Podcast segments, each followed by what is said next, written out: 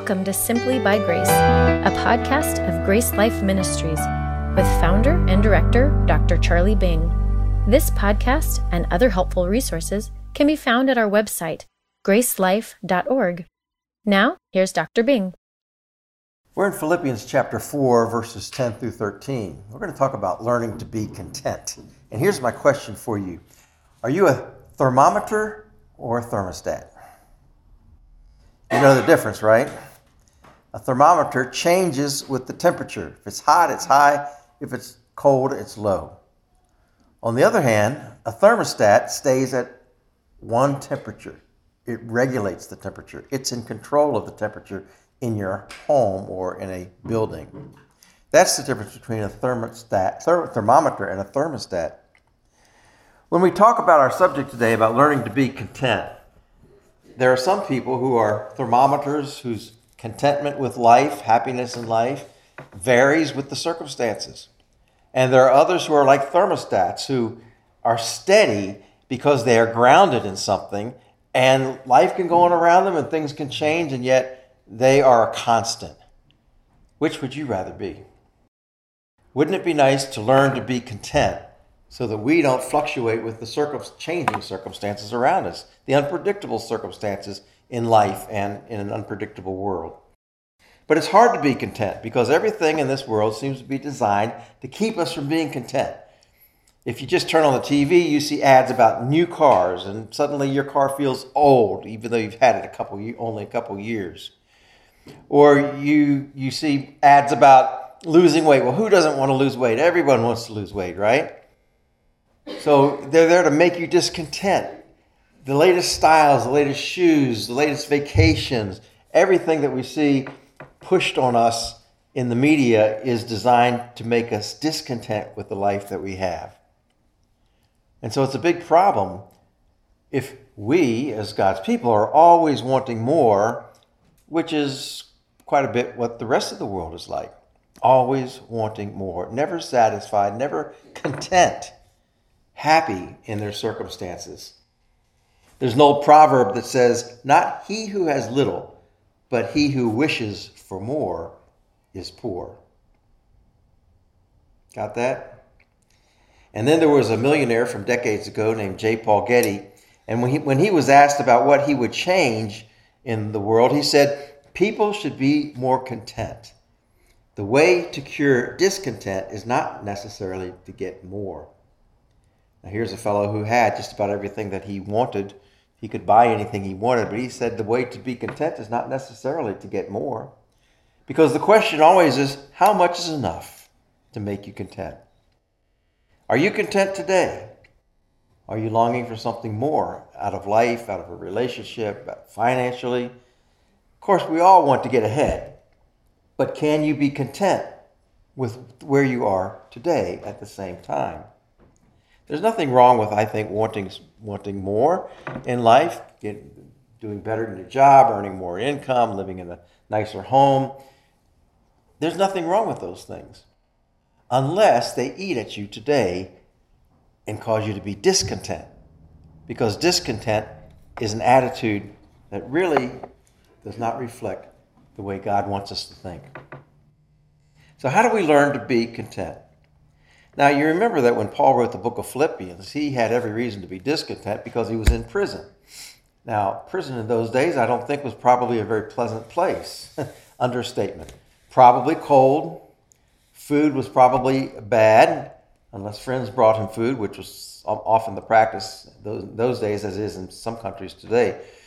Uh, but I imagine he had to fight the rats for it.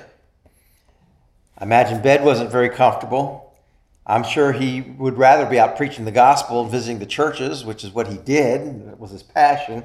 And I'm sure he'd rather be associated with his friends more closely instead of seeing them only rarely and occasionally. He had every reason to be discontent in his situation in prison. In fact, if you look down at verse 14, he talks about his distress. He says, You have done well that you shared in my distress. By distress, I think he means that he was not in a very friendly situation. He was in an antagonistic environment. The Romans had him in prison and they were watching his every move, and he didn't know what the future held. He calls that a situation of distress. Now, we mentioned that Philippians also, even though he wrote it from prison, he was able to share the gospel. It didn't stop him there. And he was glad to see that the gospel was being shared around him. But he really wrote the book of Philippians. Another reason he wrote the book of Philippians was not just to encourage the church and tell them about his situation, uh, but to thank them for a gift that Epaphroditus had delivered to them from the Macedonians. The very poor Macedonians we learned in 2 Corinthians 7, uh, 2 Corinthians 8. Uh, they were very poor. From their deep poverty, they gave. Well, Epaphroditus brought such a gift to Paul in prison and remembered him there. And this is his way, a note of saying thank you to them. It's an extended thank you note. But the thing about it is, he really doesn't get to thank you until the fourth chapter, the end of the epistle, the end of his letter. Might strike you a little bit odd because you would think that if he wrote to thank them, he would probably thank them in chapter one, very early. But he had other things to say, or, you know, it could have also been a cultural thing. What I found out in uh, the country of Ghana and West Africa is that if you give someone a gift, as we often do, uh, sometimes they can seem less than thankful. They're kind of quiet about it. And they, but they receive it graciously. But then it's very common that the next day they'll come back and visit you and thank you formally. That's just their culture, that's their way of doing things. It's to thank you in a more formal fashion later, whether it be in person or in writing. Well, I don't know what the culture in Paul's day dictated, but he gets he gets around to it. He's now thanking them, and he's in thanking them. He's suggesting that they can learn to be content as he also is content. Now, the tricky thing is, how do you thank somebody for a gift without giving the impression that you want more? And so that's kind of the the the tight walk that uh, tightrope that Paul is walking. He wants to thank them and be gracious. Uh, he's gracious, uh, grateful for their gift, but he's not asking for more. He's very grateful for what he had. Uh, you ever been in that kind of a situation where you know somebody really doesn't have much and you want to thank them for it, but you don't want to act like you're asking for more? Um, we have something when someone gets sick in our church, we have what we call a meal train, and they'll, if you're sick or have a baby or something like that, they'll bring line up meals for you, and so people will bring meals, and you're grateful for those meals.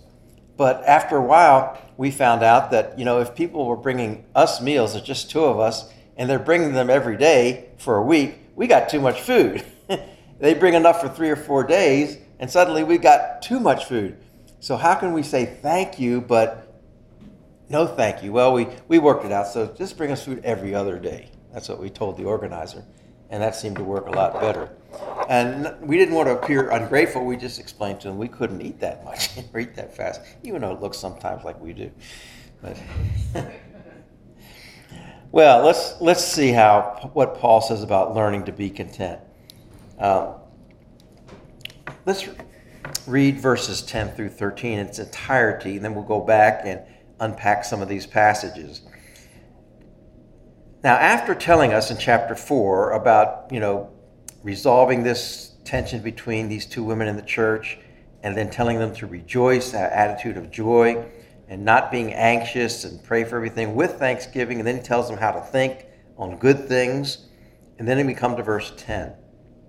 But I rejoiced in the Lord greatly that now at last your care for me has flourished again though you surely did care, but you lacked opportunity.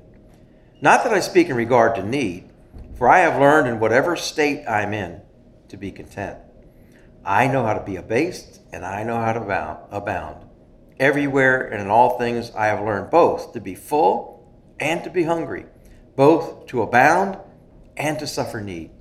I can do all things through Christ who strengthens me. Well, verse 10, I think we get our first clue about what it means to learn to be content. And it has to do with recognizing God's providence in our lives and in our situation and in our circumstances. God's providence means that God is uh, in charge of things. He has a will, a sovereign will that uh, organizes the world and organizes our lives, and He knows what's going on. So we need to understand that God is sovereign. Look for His providence in the situation. And a lot of that comes through in the timing of events. A friend of mine says that God's timing is God's signature on events. Timing is God's signature on events. When things happen, it's when God wants them to happen.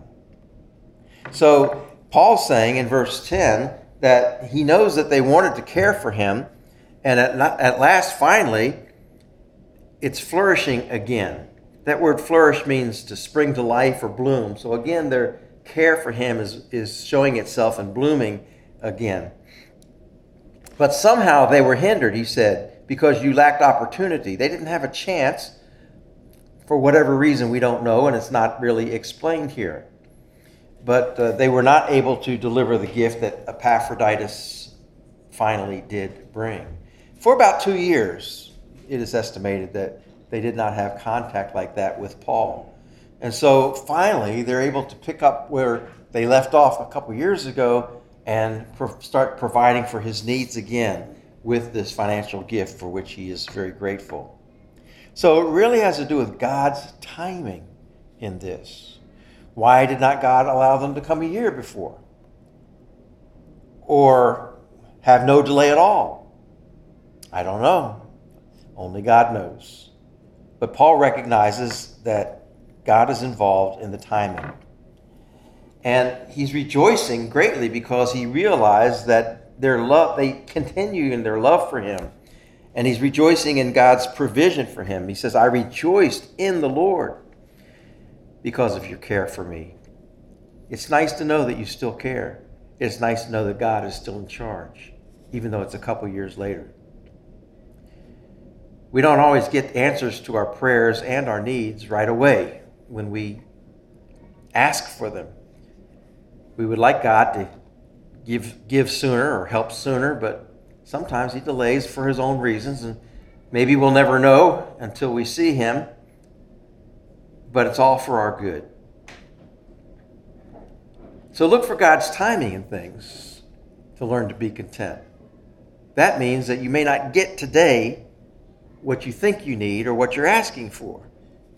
But your contentment may come or should, should be of, you should be able to be content knowing that God is in charge of the timing of all things in life.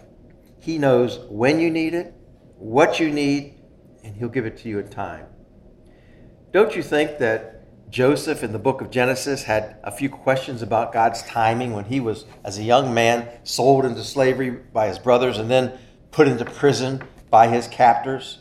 And he wondered, What am I doing wasting away here with most of my life as a slave, as a servant, as a prisoner? But yet, in God's time, he was released and became a ruler in Egypt and very influential, ended up saving Jacob, his father, the nation of Israel, in effect, because of God's timing. Don't you think Moses had a few questions about God's timing? He grew up in royalty for 40 years, and then in 40 years he grew he was a fugitive in the desert. 80 years of his life until he saw that burning bush and was sent back to Israel to bring his people and deliver them into the promised land. But don't you think in those 80 years Moses would have had questions about what God's purpose for him was or how God would deliver his people who had been already been in slavery for 100 years? Timing is God's signature on events. Esther recognizes this, doesn't she, when she's uh, in the harem of King Ahasuerus and the Persian Empire, and he's getting ready to exterminate all the Jews, and Mordecai, her uncle, begs her to go and ask the king and talk to him about this. And she, she recognizes, she does that, and she recognizes that God has put her in that place at that time, she says, for such a time as this. God's timing was perfect, God's timing was precise. How many times did we lack for something, and God would meet that need just in time. going to seminary when tuition was due. We couldn't pay it, but a check arrives in the mail. Our gas tank was empty, but I remember a time somebody gave me a $10 bill and put some gas in your put some gas in your car. Unexpected things like this. I could write a whole list of them, and I, would have to go back and read my journals from those years. But there's answered prayer after answered prayer after answered prayer, all in God's time. When we understand that God's in charge, when you understand that time is in, timing is in His hand, we can learn to be content the way we are today because we know He'll provide what we need when we need it. And many, many of the things we long for, we may not need today. You worry about your future. You worry about, about retirement or how situation will be when you have less income. Well, God's in charge of your future. He knows what you'll need. Are you willing to trust Him and be content and live happily today, knowing that tomorrow is in His hands? Are you content at work with where you are? Are you willing to continue to work and trust God with your future there? With the finances or paycheck that you get, with the plans that you have? You want to buy a house? You want to buy a bigger house?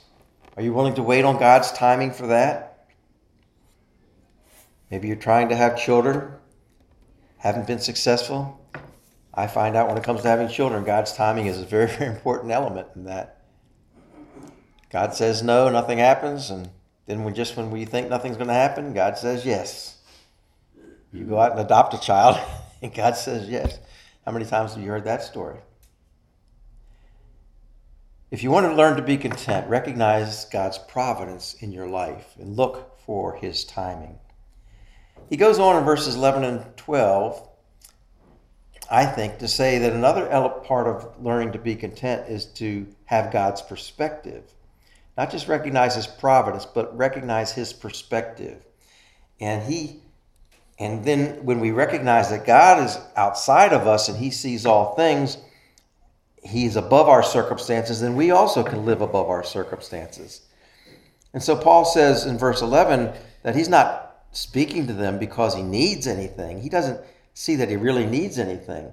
Even in prison, as destitute as experiences that may be, deprived of many of the things in life that we, he would have had at home or on, in freedom, he's, not, he's still saying there that I really don't have any needs.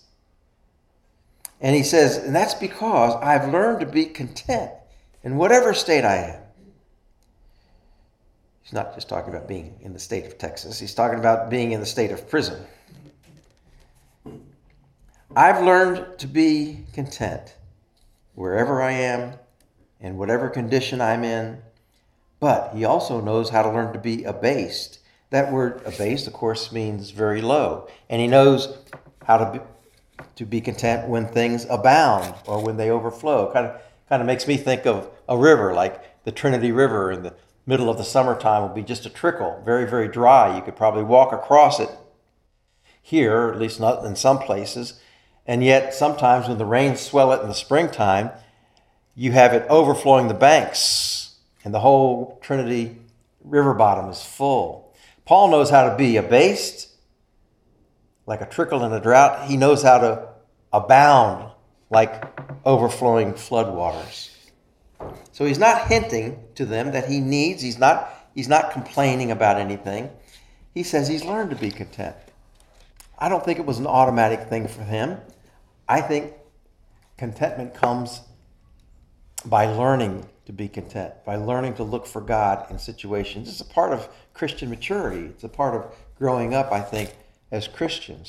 So it, we, we have to be patient and see how God is working. And over time, we begin to see that He has our best interests in mind, and we can learn to rest in Him and to find our contentment. That word content itself has the idea of being uh, self sufficient or independent of outside pressures, self contained. If you're content, you don't need anything outside. You're content with who you are, where you are, and what you have. When I read that definition for contentment, it made me think of uh, when I I, I kind of feel that way when, you know, we used to, as a young family, couldn't afford fancy vacations to Disney World and ski trips and all that. Um, hope, hope, hopefully you could, but as a poor seminary student, we couldn't do that kind of thing starting a new church. Our idea of a vacation was to pack up a tent and camping gear and go camping somewhere. So we'd go to a state park or down Galveston, Mustang Island, something like that, and throw up a tent. But I have to say, some of the most content moments of my life are laying there in the tent at nighttime with your family next to you. You've got your family right here, all within sight. You've got the food that you need. You've got a shelter over your head. You've got everything. You're contained in one little spot. Usually the kids are sleeping in another part of the house, you know, and, and uh, but here everybody's together. And I just have a feeling of contentment when we were on those kind of camping trips. We were all together and um, we had, have everything we needed for that experience.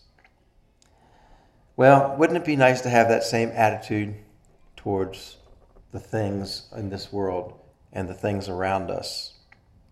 To be content, to know that we are who we should be, we, we are where we should be, we're doing what we should be doing. And that's enough for today. Not to be distracted by everything around us that wants to make us discontent with wanting more, bigger, fancier, newer, brighter, to be distracted by things. We lose sight of ourselves and how we can be content. A man walked up on a terrible car accident in the road, and evidently the driver was laying in the street, all bloodied and beaten up and he had an arm missing. And the man goes up to him and he says, You've, you've been in a bad accident. You look terrible. And the driver says, My Mercedes, my Mercedes. And the guy says, Your Mercedes, look, your arm is cut off. You don't have an arm. He says, My Rolex, my Rolex.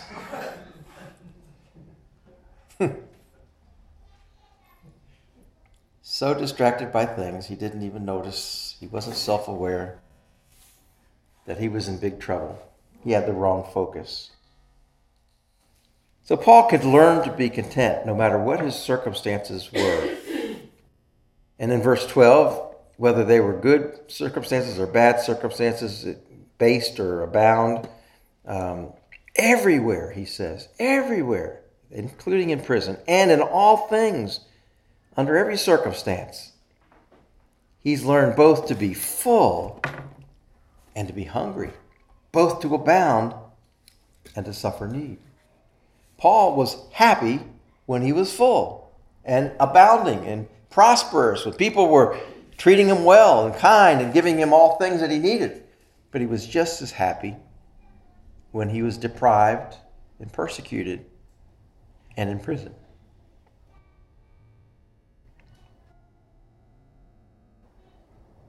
I would like to eat steak and lobster every day, and I think that would make me content. But you know what? Some days we just have to eat peanut butter and jelly. And we need to learn to be content in those days as well.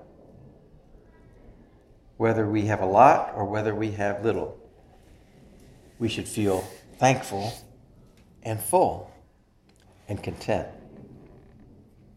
If we know that God is in control of our circumstances and that we can see from His perspective that we can live above those circumstances, not under those circumstances. Thing about circumstances is just by definition, they change. Things change. Um, situations change. People change. Uh, health changes. Jobs change. Uh, homes change. Everything in life changes. That's the only thing that we know doesn't change is things that change. That never changes, that things change. Let's put it that way. You can be prosperous one day, but like Job, you can have it all whisked away the next day and lose it all. You can be in great health one day, and the next day the doctor gives you words that make you go pale with fear. The world is constantly changing. A year and a half ago, I was teaching in Ukraine. Look at Ukraine now. Two years ago, I was about this time, I was getting home from Myanmar. As soon as I got home, military overthrew the government. Can't go back right now. That ministry is closed. So is Ukraine, for that matter. Things change. We used to go to India quite regularly. Right now, it's very, very difficult to get into do any kind of ministry in India. There's times of poverty, and there's times of prosperity. Karen and I both grew up probably in what we would call middle class homes and everything we met. Not every had all our needs met. Not everything that we wanted probably, but going to McDonald's was a big thing in our home. You know, um, so eating out at all was a big thing in our home. Uh, but we were we had what we needed, and um, I speak for myself. We had what we needed, and um, we come down to seminary, and suddenly I have to pay tuition, which is very expensive, and can't work because I'm going to school and I've got so much studies. So Karen works, find what we find what work we could. I probably worked any little tiny job I could find, and Karen worked downtown Dallas um, and that just paid the tuition. Didn't leave us anything extra, but we were pretty poor in seminary. We were pretty poor. Many dinners of hot dogs, and we had a garden because we lived out in the country, kind of, and rented a farmhouse for pretty cheap rate, which is why we did that. And we grew a lot of corn. I remember one meal was just corn, corn on the cob. That's, that's all we had to eat. It was great. It tasted great. Got a little tired of it. If you want to see poverty, come with me to Africa, come with me to India, come with me to Southeast Asia, and then you'll see poverty. So, no matter how poor we are in the United States, there's always things available to us, and there's help available, unlike some of these other countries, but yet Christians in those countries seem to be happier than Christians in this country many times. They have God's perspective on things. They understand that life is temporary and passing, and they're looking to God for their needs. And then there are times of prosperity. And frankly, which do you think is more harmful to Christians, times of poverty or times of prosperity? I'd like to suggest to you that it's the prosperous times that are more damaging to a Christian's spiritual welfare than the times of poverty. Because we tend to feel complacent, self satisfied, everything's going well, we become spiritually lazy like the church in Laodicea in Revelation chapter 3. They were rich and they, they, they had everything. They said, We have need of nothing. And God says, Look, unless you're hot or cold, I'm going to spit you out of my mouth. They had become complacent, lackadaisical. I think that could be true, not only of us as individuals, but we might say that that's something that characterizes even the church in America today The church in America is prospering and wealthy, and in some places it's just growing lackadaisical. Hardly, I get uh, emails and belong to some Christian newsletters and so forth. Hardly a week goes by where I don't read about sexual immorality in the church, financial uh, fraud in the church, or some kind of scandal in the church. Have we become too successful, too wealthy, too prosperous, too big. We have to keep God's perspective because He's in charge not only the timing, but He's in charge of our circumstances as well. So, live above your circumstances and learn to be content.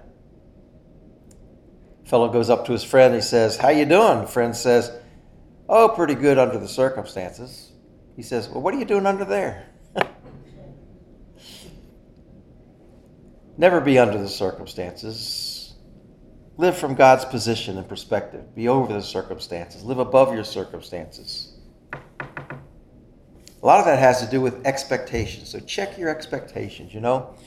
If you expect something and you don't get it, then you're not content that's the source of a lot of discontent. You, you thought you would get the job, you're, you were spending the money mentally already, or maybe even on your credit cards because you knew you were going to get the job, but then you don't get it. And you're greatly disappointed or even depressed. You're not content because your expectations were different. So bring your expectations. Let God be in charge of your expectations as well.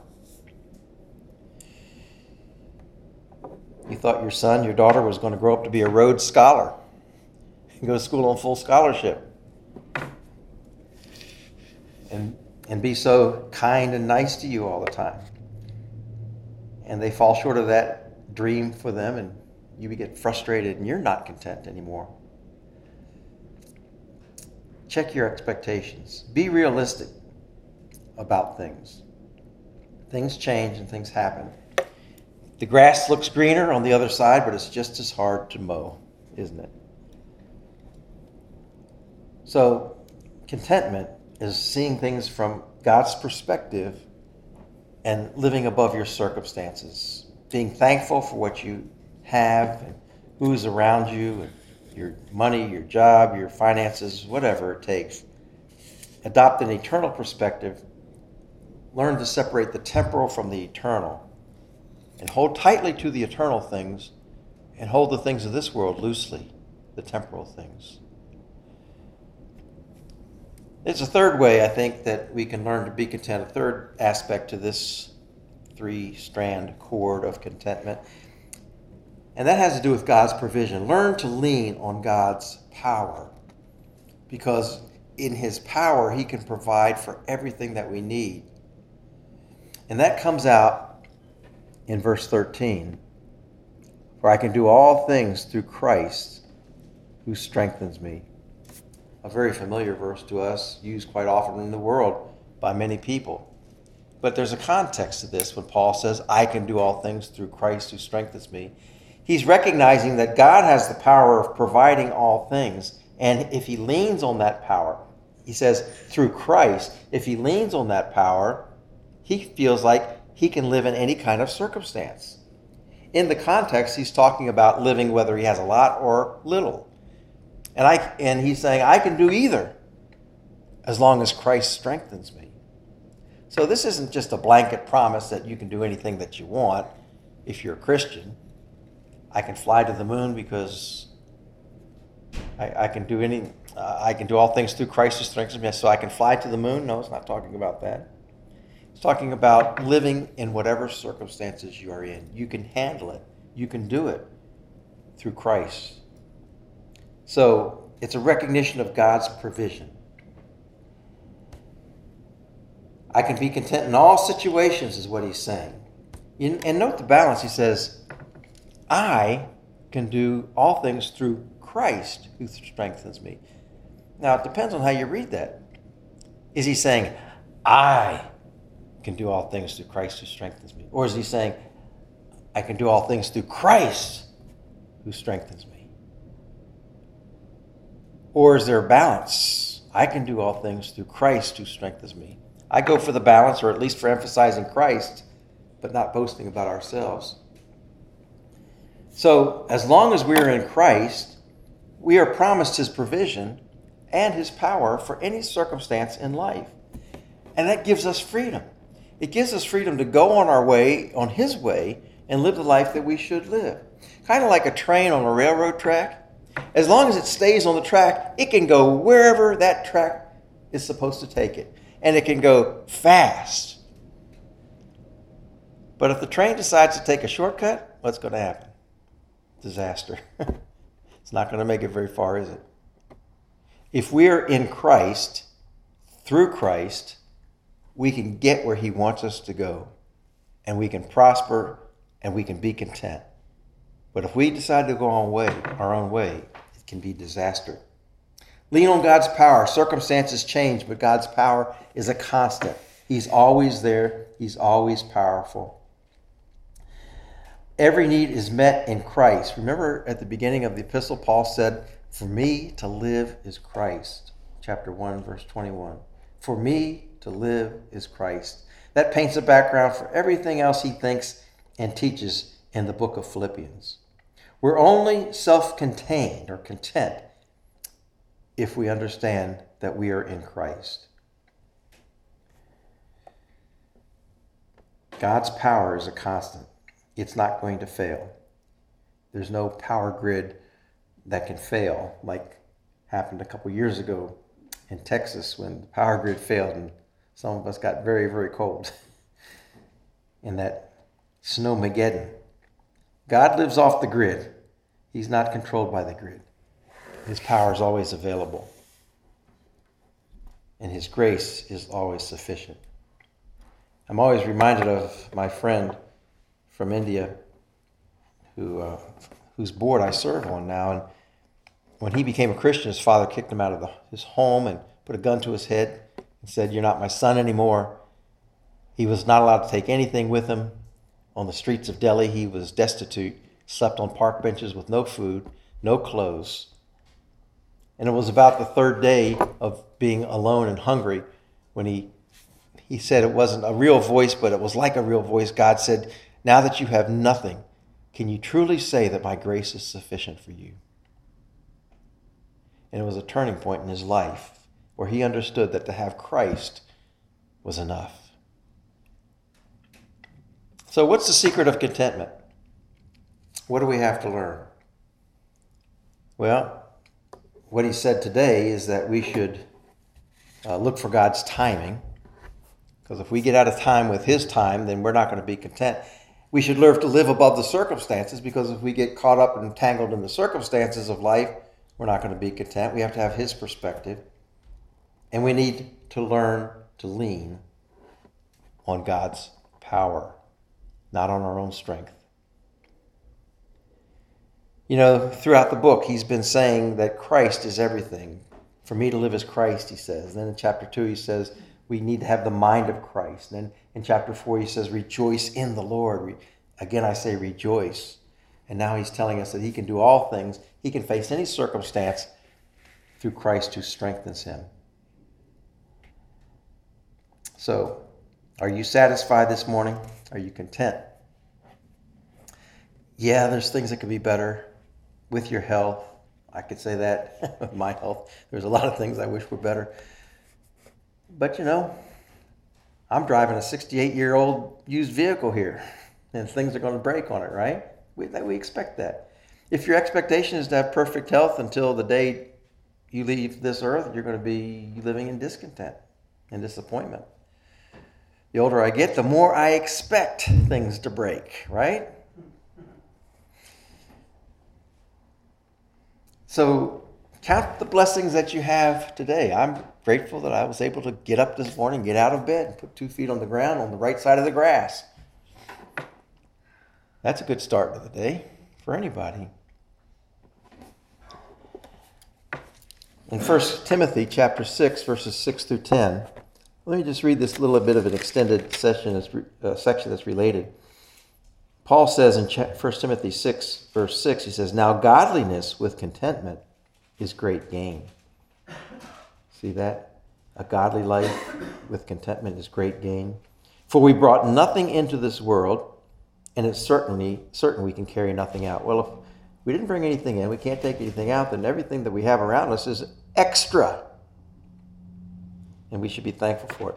He says, And having food and clothing, with these we shall be content. How about that? If you have food and clothing, it's enough. That's what Jesus taught too in the Sermon on the Mount. But those who desire to be rich, now here comes the discontent. You want more. Those who desire to be rich fall into temptation and a snare and into many foolish and harmful lusts which drown men in destruction and perdition. For the love of money is the root of all kinds of evil, for which some have strayed from the faith in their greediness and have pierced themselves through with many sorrows. Those who can't learn to be content, who always lust for more, they live sad lives. And it, in that kind of a life that falls in love with money is easily derailed into disappointment or despair or even premature death. So let's learn to be content. We came into the world with nothing, we're going to leave with nothing. Everything that we have around us, the clothes that we wear, the car that we drive, the place where we live, the family that we enjoy, it's all a gift of God. And we should be content with it. Jim Elliot was a missionary who died martyred in the jungles of Ecuador, wrote some books. So did his wife, Elisabeth Elliot. But here's what he said before he died in one of his journals. He said, Let not our longing, actually, it was a letter to her, his wife. He said, Let not our longing slay the appetite of our living. We accept and thank God for what is given, not allowing what is not given to spoil it. Let me read it again. He says, Let not our longing slay the appetite of our living. We accept and thank God for what is given, not allowing what is not given to spoil it. Wise words from someone who said, um, Only one life will soon be passed, only what's done for Christ will last. That famous saying. So, are you content today? Are you content that God has provided for all your needs and has the future in his hands and you've given been given what he wants you to have and he'll take care of you and see you home. If you're listening to my voice today and you're not quite sure that you have eternal life or that you're even going to be in eternity with Jesus Christ, then you would probably feel discontent about your spiritual needs and your spiritual situation. And the answer for that, the only answer for that, is to believe in Jesus Christ as your Savior, the Son of God who came, who died on the cross, paid the price for our sins so that God could accept us into heaven. And then he rose from the dead and offers that gift of eternal life if we simply ask him for it or believe him for it. We can, we can have that eternal life. So may that be your prayer today. So let me close now. Thank you for listening. For more resources, or to help spread the message of God's life changing grace, visit our website at gracelife.org. We'd love to hear from you. Send us a message at simplybygrace at gracelife.org. See you next time.